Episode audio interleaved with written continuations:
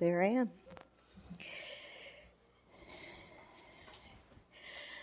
Hey, everybody. Welcome to the village. I'm Julie, one of the pastors. This is the first time I taught in the morning. I've been mostly because I'm a night person. But so this is, we're doing a series on prophet, priest, and king, and we're on priest this week. So I am going to pray for us, and then we'll start. Father, we invite you into this place and declare that the space is your kingdom. Jesus, we proclaim that you're Lord of our lives and that you have everything that we need and have done what we need. And Holy Spirit, I ask that you would come and speak truth to us, that you would fill us with a sense of who God is and what wholeness is. And we ask all these things in your name. Amen. So I have my complicated whiteboards, which I'm hoping to cover really quickly. This is kind of this one. So the Old Testament, part one, it's the part of the Bible where God talks about his people Israel. And in order to understand the office of priest, you kind of have to understand a little bit of the Israel history. So I handed this out just because it would be easier to see for some people. Before we start, I want to start with an idea of wholeness. So I want us to imagine being a part of the Trinity. Okay, imagine the Trinity. You have a Father, a Son, and a Holy Spirit. And they are in perfect wholeness. That means that they're living in the perfect truth of who they are. They're living out of the heart of God, which is love. And each person is offering what they offer without any kind of judgment or measuring of which one's better, or like we have when we represent God sometimes as the Trinity, we have Father, Son, Holy Spirit. So we have Father at the top, right? And so we think, oh, well, that must mean he's more important. But in the Trinity, that's just who he is. There's no judgment. There's no the Son saying, well, how come you get all the power and you get to decide these things? It's this perfect, whole, interacting as your true self with one another.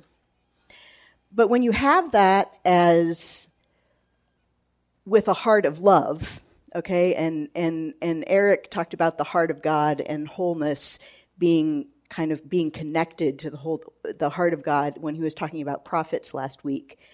When you have a heart of love, love wants to give, right? Love wants to invite others into the experience of this wholeness. And that's kind of where you get the creation of humans, is that this perfect communion of love says, we want to offer this to you. And so God creates people in the Garden of Eden. And last week, Eric talked about Adam walking in the cool of the day with God. Now, this was Adam as his true self, the self that he was created as, and his experience of God, there was no shame, no self-contempt, no other contempt. No, it was just this communion, this wholeness, and it was good, really, really good. But you know, a robot can't love. So what happens is there enters this place of Adam being able to choose something. And so that's where the splintering comes in.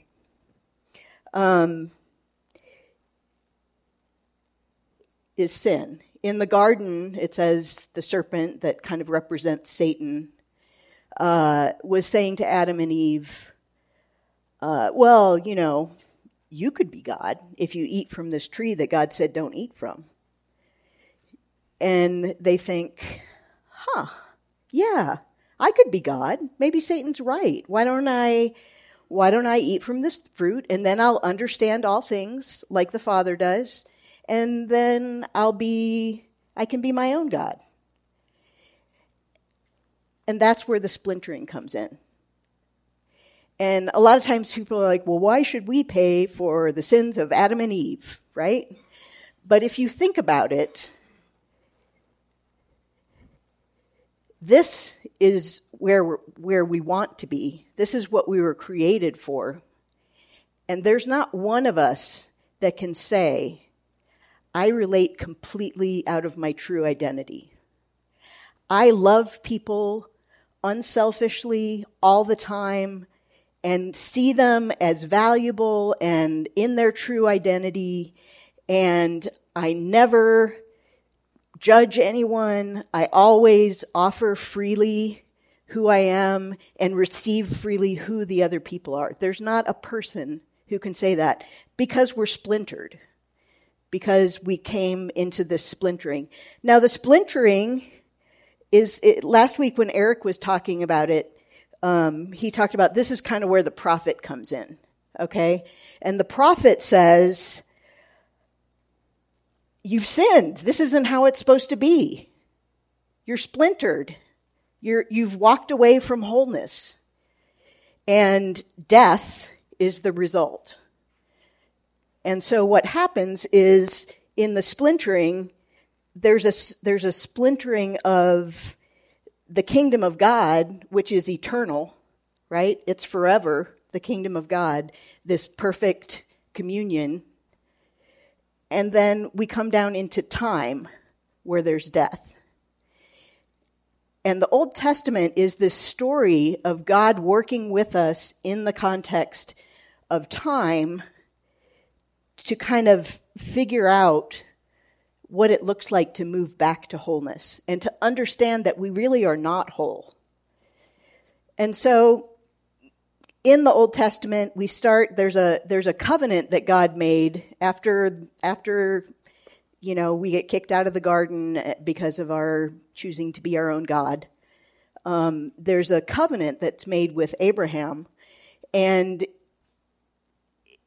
a covenant is, it's like a special promise, and when you make a covenant in the Old Testament days, you would cut an animal and separate it into pieces, and then each person would walk through the animal to say, may it be like it is for this animal if I break my promise. In the covenant with Abraham, Abraham doesn't walk through the pieces. He has a vision of God walking through the pieces, saying, I am going to fulfill both parts of the covenant. And this is the beginning promise. And I didn't write it on here, but this is where Melchizedek comes in, is with Abraham. So in the passage, it kept talking about Melchizedek, a priest like Melchizedek. And we're like, who the heck is Melchizedek, and why is he named that? But Melchizedek was, he was also called the king of Salem. And when Abraham encountered him, he gave him a tenth of everything that he had. He gave what the Israelites came to give later through the law.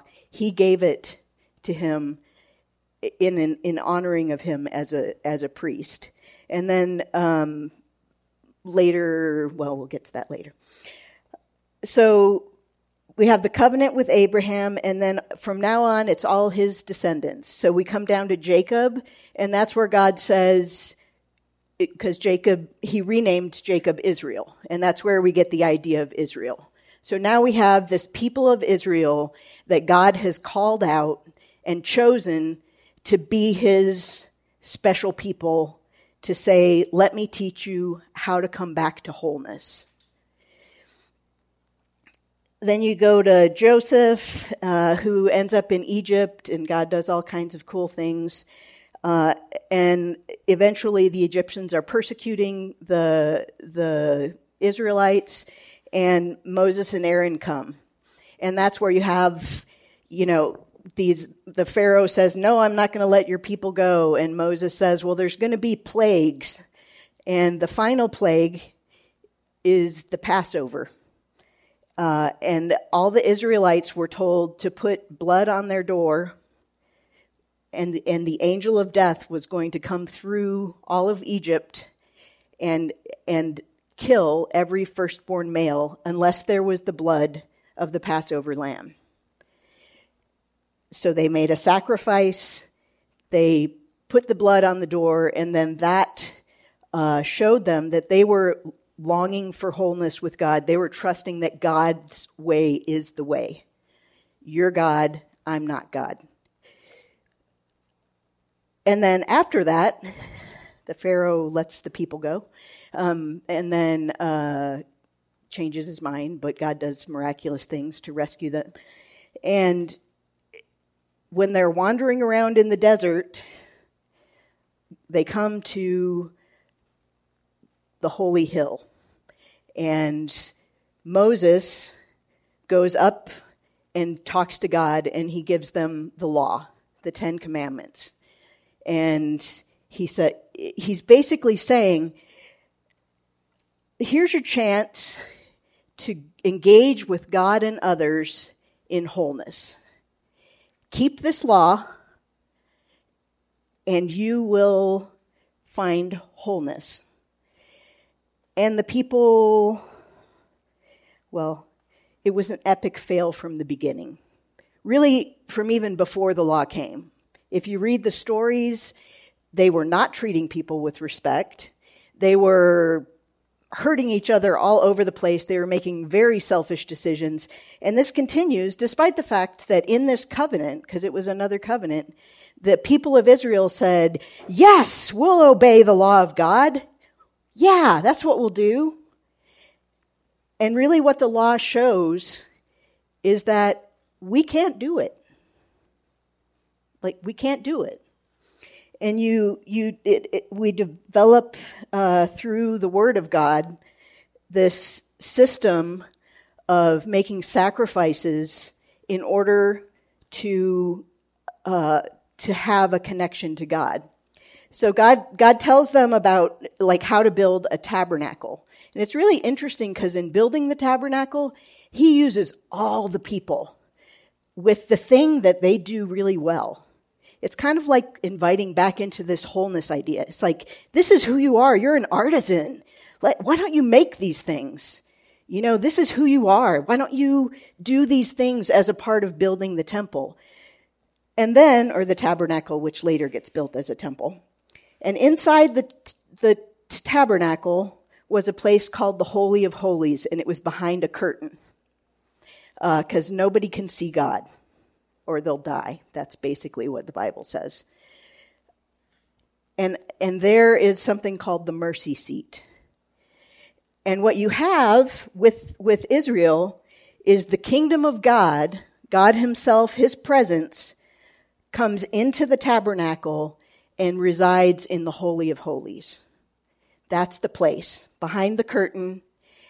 And then Aaron, the family of Aaron, become the priests, and they make sacrifices for the sins of the people and for their own sins.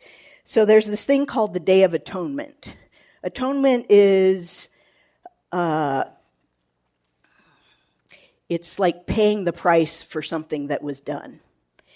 And so the sacrifice is sort of a recognition that when we become our own God, it causes death, because it's a splintering from the wholeness of God. And So on the Day of Atonement, the high priest goes in and he sacrifices for his own sins, because he can't go in there until he's sacrificed for his own sins.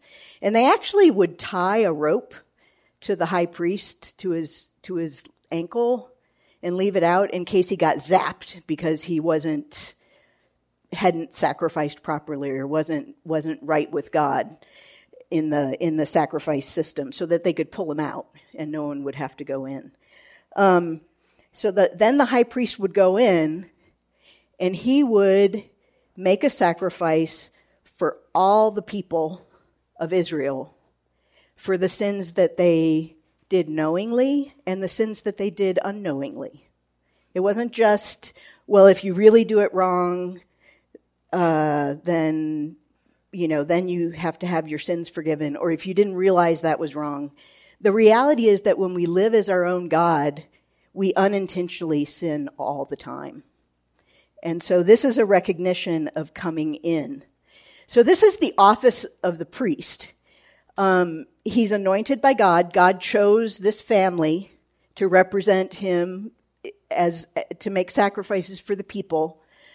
And he chose people, and when they're describing who they should pick, they chose people who weren't judgmental and who could understand and who could have compassion on the people and weren't trying to get money. And there are all these things that are about people who could understand the weight of sin and the cost of sin and could love, represent the heart of God that offers forgiveness and invites back to wholeness.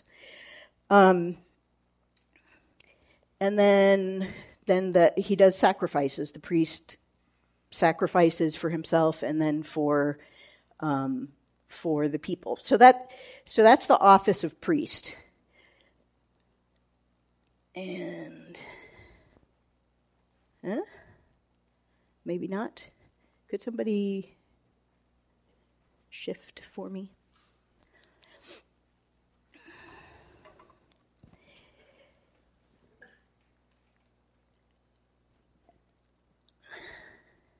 Jesus as priest. So in our passage that was read earlier, Jesus comes onto the stage and he does several things. One of the things in John 1 is Jesus says, it says that the Word became flesh. So God is sort of this Word, became flesh, became a person, and it says the word means he tabernacled among us. So Jesus kind of comes in and he is the tabernacle, okay? So he is where the presence of God is. And then we kind of move into the New Testament kind of stuff. So in being the tabernacle, he also comes to us as God. He's like bringing the presence of God into this time part of the story. And he comes as God. It says that in John 1, it says he was God. And then it also says that he's flesh. So he's also a human who was born, suffered, died, and rose again. So we have God sending him down as a priest in the order of Melchizedek, which goes back to Abraham where God says, I'm going to satisfy all the requirements to bring you back to wholeness.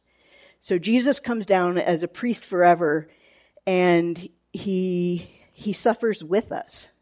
Okay? He becomes a priest that can understand the experience that we have when things aren't right, when we experience pain from the sin around us. Jesus comes down so that he can be a priest who understands, because that was a part of the office of priest, is someone who could understand. And so he becomes this new tabernacle, and he's the tabernacle, he's the priest, and he's the sacrifice. So he comes and lives his perfect life in order to satisfy the requirements, to satisfy the death that splintering causes. And he becomes, as he's resurrected, he becomes and goes up and sits at the right hand of the Father. He starts to, like, talk to the Father on our behalf and to call on his sacrifice as a way of saying, we can now invite these people back into wholeness. And so we have Jesus coming down. He comes down, dies, is resurrected, and goes back up here into the eternal. And the Holy Spirit stays down here to speak to us truth. It's God's presence coming down here. It's the Holy of Holies coming down to us. And now, the kingdom of God, Jesus says the kingdom of God is at hand. Now this kingdom comes down into the apostles. And they begin to be an expression of the heart of God in the world around them, and to invite people into this new kingdom and this new way of living. Jesus sends, it comes down to us. We receive the Holy Spirit. The Holy Spirit comes into us, and we begin to offer the kingdom and live out the kingdom among us. A lot of times at the beginning of the service, we pray, Father, we declare this space your kingdom. And part of what we're doing is we're saying, we long for wholeness, and you're the only one that can bring it to us. And so we're saying, we want you to be here, and for as a collection of your people who carry the Holy Spirit, we want you to be here and speak truth to us. And then that's true for believers throughout all space and time, is that God comes down, he lives inside the person, and that person then begins to offer the kingdom around them. So in 1 Peter 2, 9 through 10, it says, but God chose you to be his people. You are royal priests. You are a holy nation. You are God's special treasure.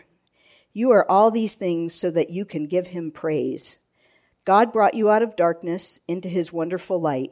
Once you were not a people, but now you are the people of God. Once you had not received mercy, but now you have received mercy. And so then we become the priests.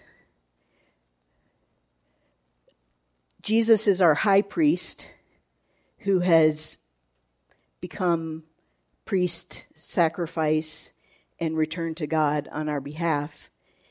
And we have been chosen to offer that message to other people. Now, part of being a priest is that understanding mercy. Okay? So in 1 Peter it says, you know, once you were not a people, once you had not received mercy. Okay? So all of us here who believe have received mercy, and he wants us to know that we've received mercy.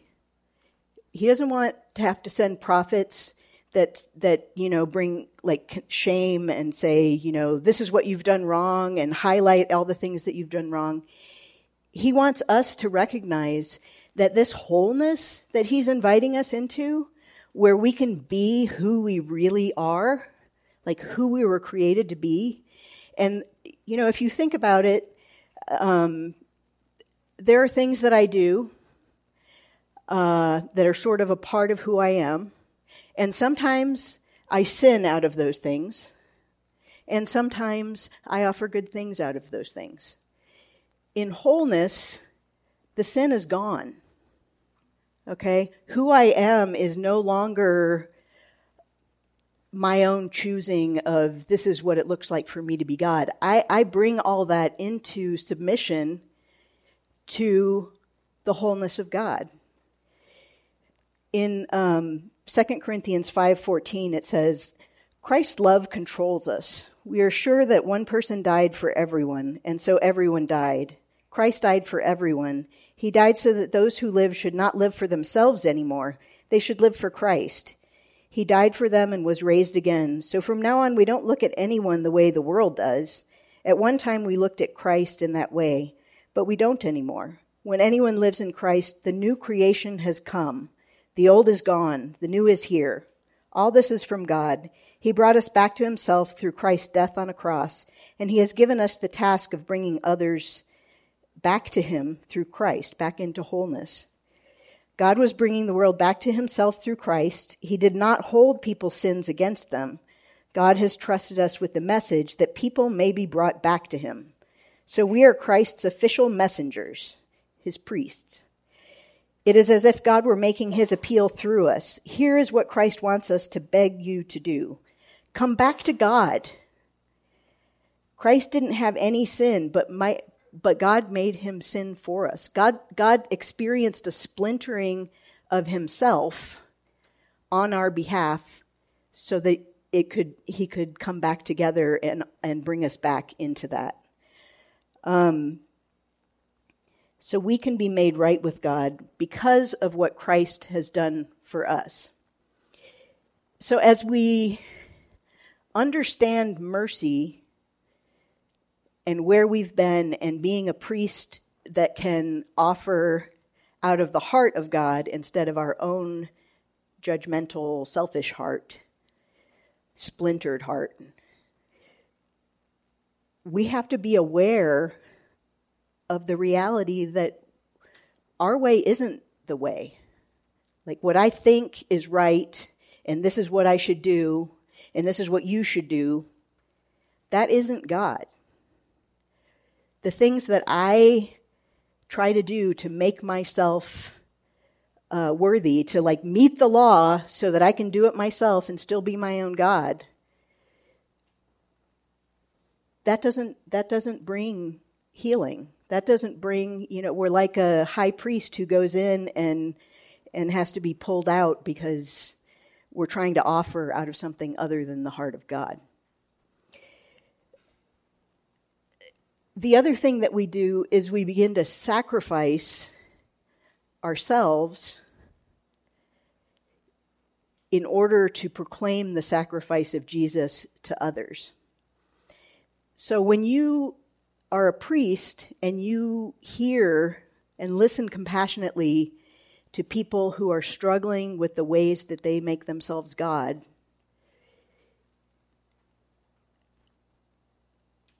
if you're going to do that, it costs you something. It's not something that just, happens magically and then everything is great. It costs you something. You have to reach out and choose to love people with the heart of God and to invite them into the wholeness that God is bringing now, and that ultimately, when Jesus comes back, we're going to swing around and be back here in the wholeness. And that's what we're inviting people into. We begin to taste it here as the royal priesthood. And if you think about times when someone has loved you and offered you compassion and grace, those are moments of wholeness. That person was inviting you into the wholeness of God. And the times when someone just cares, just sits by you while you're grieving and loves you, those are moments where we're tasting, where the Holy Spirit is bringing the presence of God and the heart of God into that space. And the kingdom of God comes down in that space. So what does this look like? When I'm a priest in the order of Jesus, then I know that God has chosen me. I know that God is with me.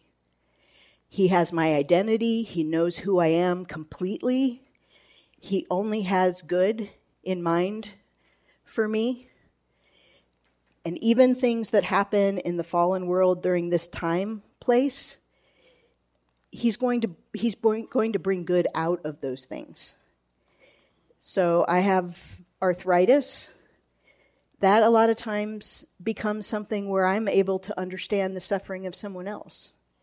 And that becomes something that is good because I'm able to understand and be a priest who can understand the people that you're offering sacrifices for.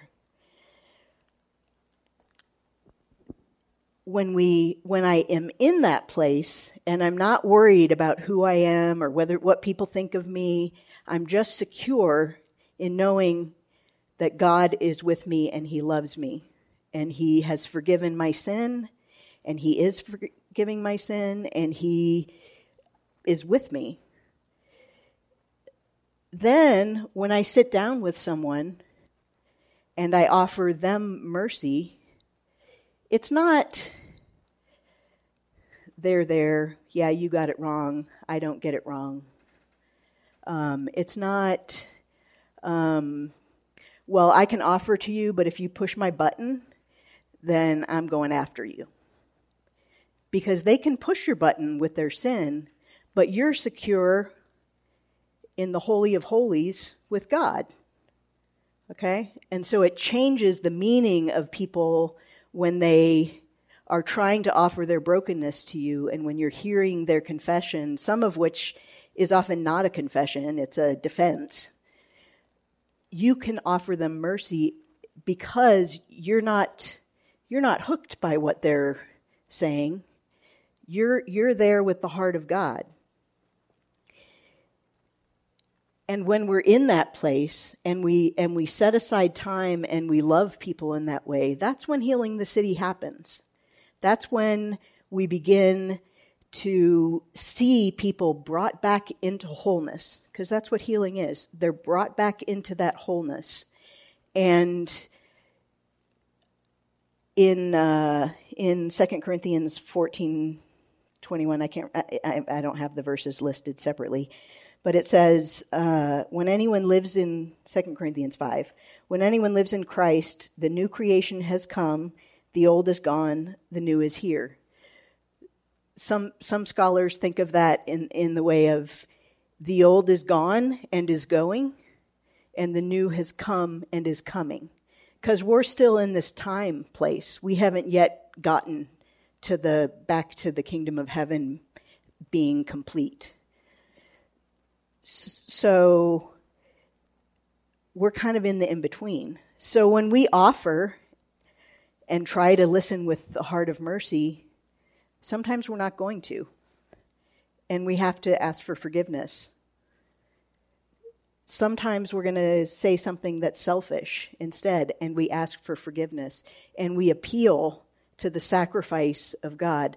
Sometimes that person that you're ministering to who believes and loves God is going to say something hurtful and mean, and you're going to offer the sacrifice of Jesus as covering and taking care of that wound.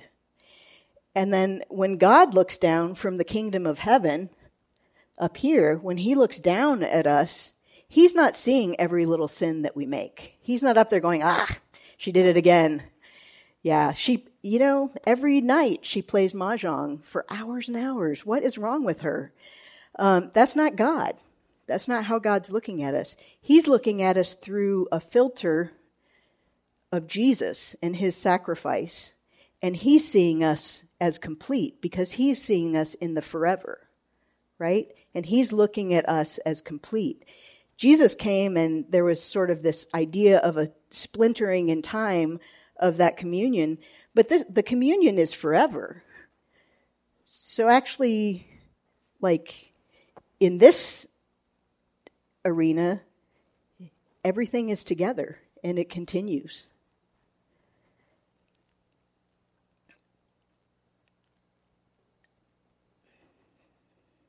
That's all I have. I have no idea what the time. It's late? Oh, sorry. I always do that. Let me pray. Father, again, we want to bring your kingdom. We want to see your will be done on earth as it is in heaven. And we ask you to work through us to make that happen. Jesus, we proclaim that you're our high priest and our sacrifice, and that all things are given to us through you. And Holy Spirit, I ask that you would give us courage and hope and wisdom to reach out with your presence. In Jesus' name, amen.